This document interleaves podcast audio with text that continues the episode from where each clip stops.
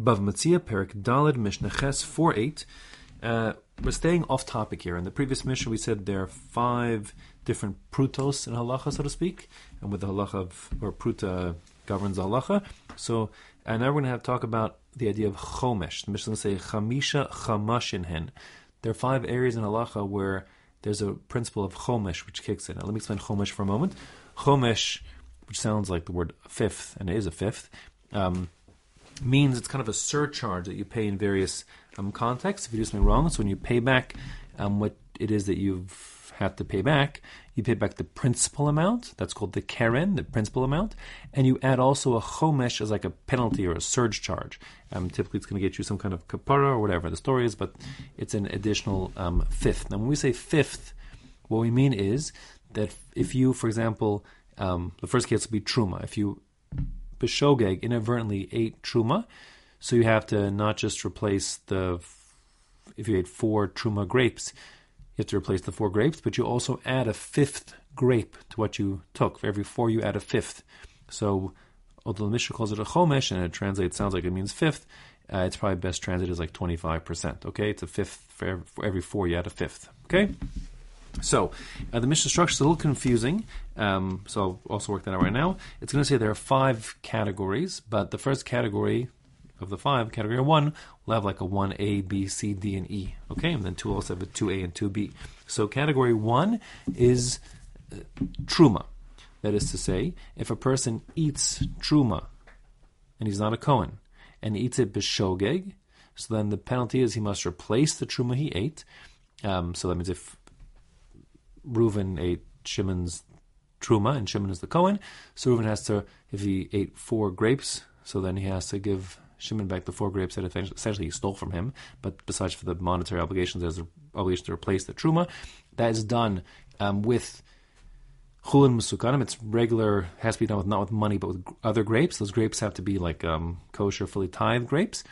So then Reuven gives them to Shimon, and then they are treated with the sanctity of truma. They kind of turn into truma, so to speak.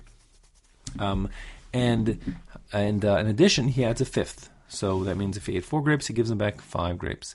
If he ate drank four gallons of wine, he'll have to give him five gallons of wine. Okay, so that's the truma story. Now, the typical, like the archetypical case, which is in the pasuk, is truma gadola. That's the first tithe, which is taken from all produce. Uh, or whatever, wherever there's a machlokas exact which produce, but certainly for um, for wine and grain and oil and maybe other things as well. The rest, the Rabban, whatever the story is, um, and it's um, given to a Kohen, has to be treated with sanctity. That's Truma Gedola. But there are actually a total of um, four different areas, the Mishnah actually lists five things you'll see, um, four different like halachic phenomena, different mm, food categories, uh, which are treated like Truma Gedola.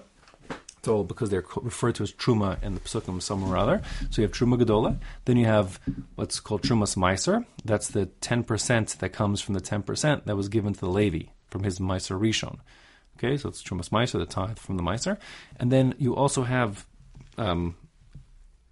Challah is the portion of dough given um, to a kohen, but it's referred to as truma in the psukim.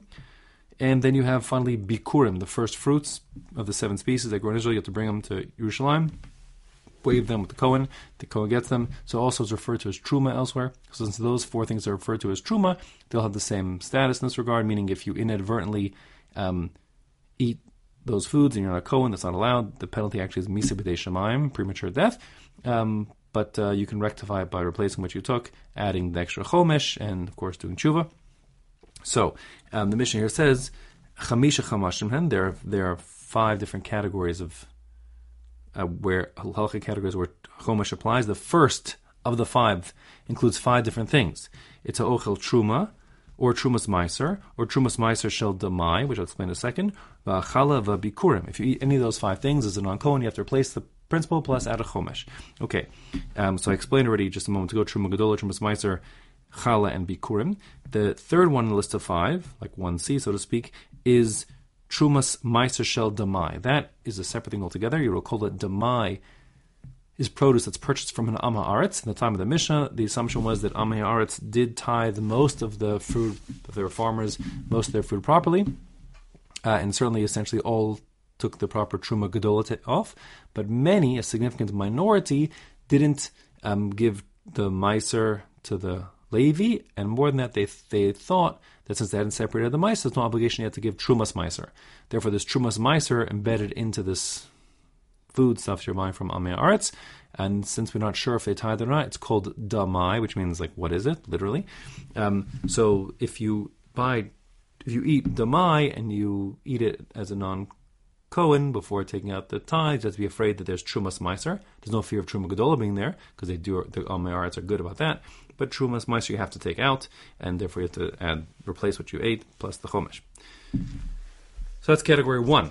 Category two um, is there's 2A and 2B. It's Apoda Ravai Umaiser Sheni Shalom.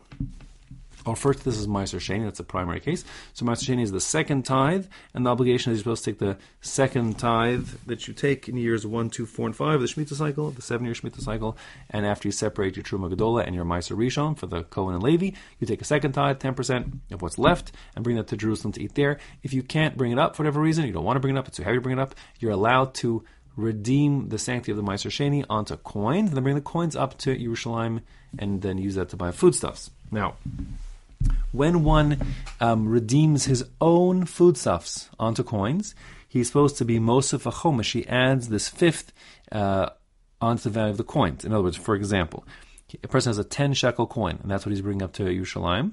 Um, so if he has eight shekels worth of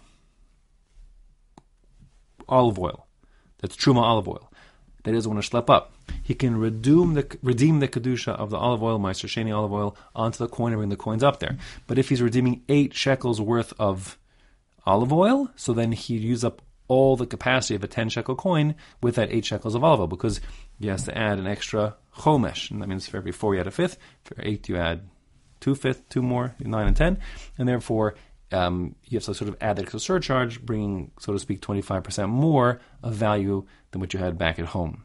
Okay, so that only applies if you're redeeming your own produce. If you're redeeming someone else's produce, aka you're buying their Meiser Sheni, so then um, you would give them the money, they give the Meiser Sheni, and then they would, the sales proceeds would then be invested with the sanctity of the Meiser Sheni, and that's what they should take up to Jerusalem to buy their foodstuffs. Okay, so if you redeem your own, you add the Chumash. If you're not redeeming your own, uh, then there's no Chumash.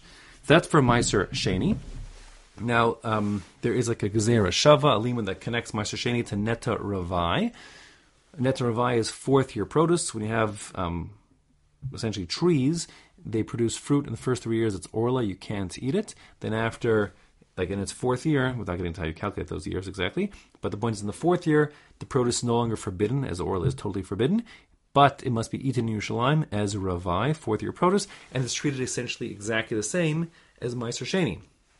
That being the case, I learned together and learned out with the Gezerah Shav of Kodesh Kodesh, with the Psukim, that, again, if you're redeeming your Ravai produce onto coins, or in the coins of Jerusalem, so then if it's your own produce, you add a fifth.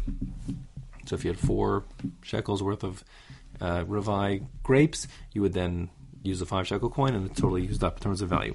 Now, just to speak out something, just sort of illustrate further, um, there is a kind of a loophole, a trick you could play. What you could do is um, if you don't want to allocate an extra chomesh, as the Mishnah is prescribing, what you could do is you and I could each do like a trade. I could say, I'll sell you my grapes, you sell me your grapes, and then we redeem onto our separate coins, and that way there's no chomesh required because the chomesh only applies if it's your own Ravai or Meiser Sheni produce that you're redeeming.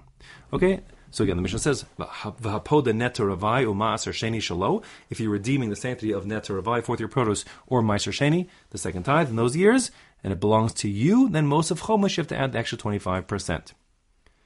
The third of the five is hapoda es hekdesho, Mosef Chomesh. Again, if a person's redeeming his own hekdesh, means if you consecrate something to the Beis HaMikdash as Bedek you can invest anything, um, you can makdish anything you want. I have a backpack, and I figure I want to give this to Hashem because I love him and I have an extra one or something.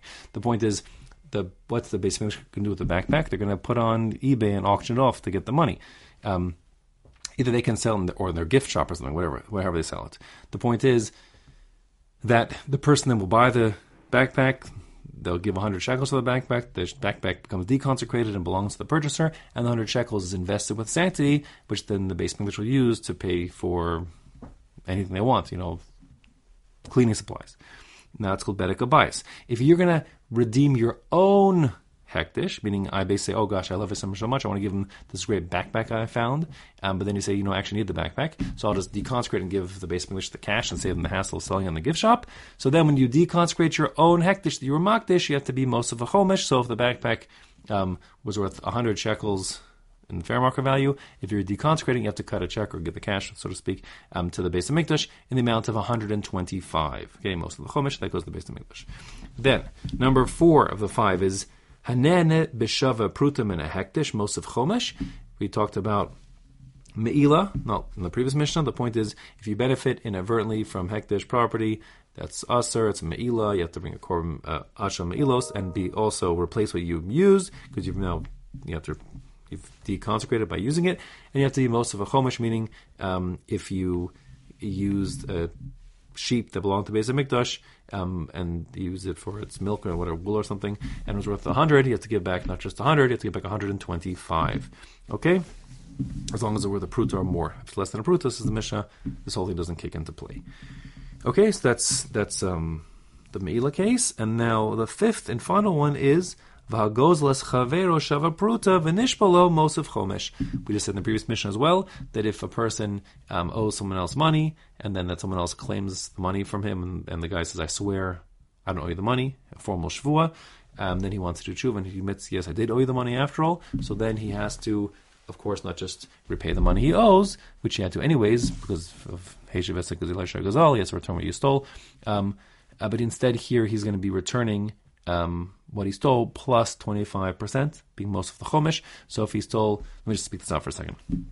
If a person steals 400 shekels from his friend, if he's a Gazlan, I mean, he put a gun to the guy's head, he has to return the 400 shekels. If he's a Ganav and he gets caught, he has to return kefil, he returns 800 shekels. If he lies about it and then he admits it, so then when you admit to what you owe, there's no kefil payment, but since there's this extra chomish thing, what happens is if he lied falsely and admits it, so he has to give back 400 plus the chomish, or 500. He also has to bring a special korban for his his uh, lying falsely, whatever swearing swearing falsely, I should say, and also he has to go and bring the 500 shekels. Now we'll call it with the chomish to the person, his victim, even if it means going to the end of the earth or madai, whatever the story is. The point is, he has to go and bring it to him personally. Our point of our Mishnah here is that when he returns, he, the bad guy, wants to retrieve and return the money, or whatever it is he, that he owes, he has to give not just what he owes, but also an extra 25%, called a chomish, and that's what the Mishnah says here again. shava pruta, below. If a person steals something worth at least a pruta from his friend, or withholds wages worth a pruta, or he denies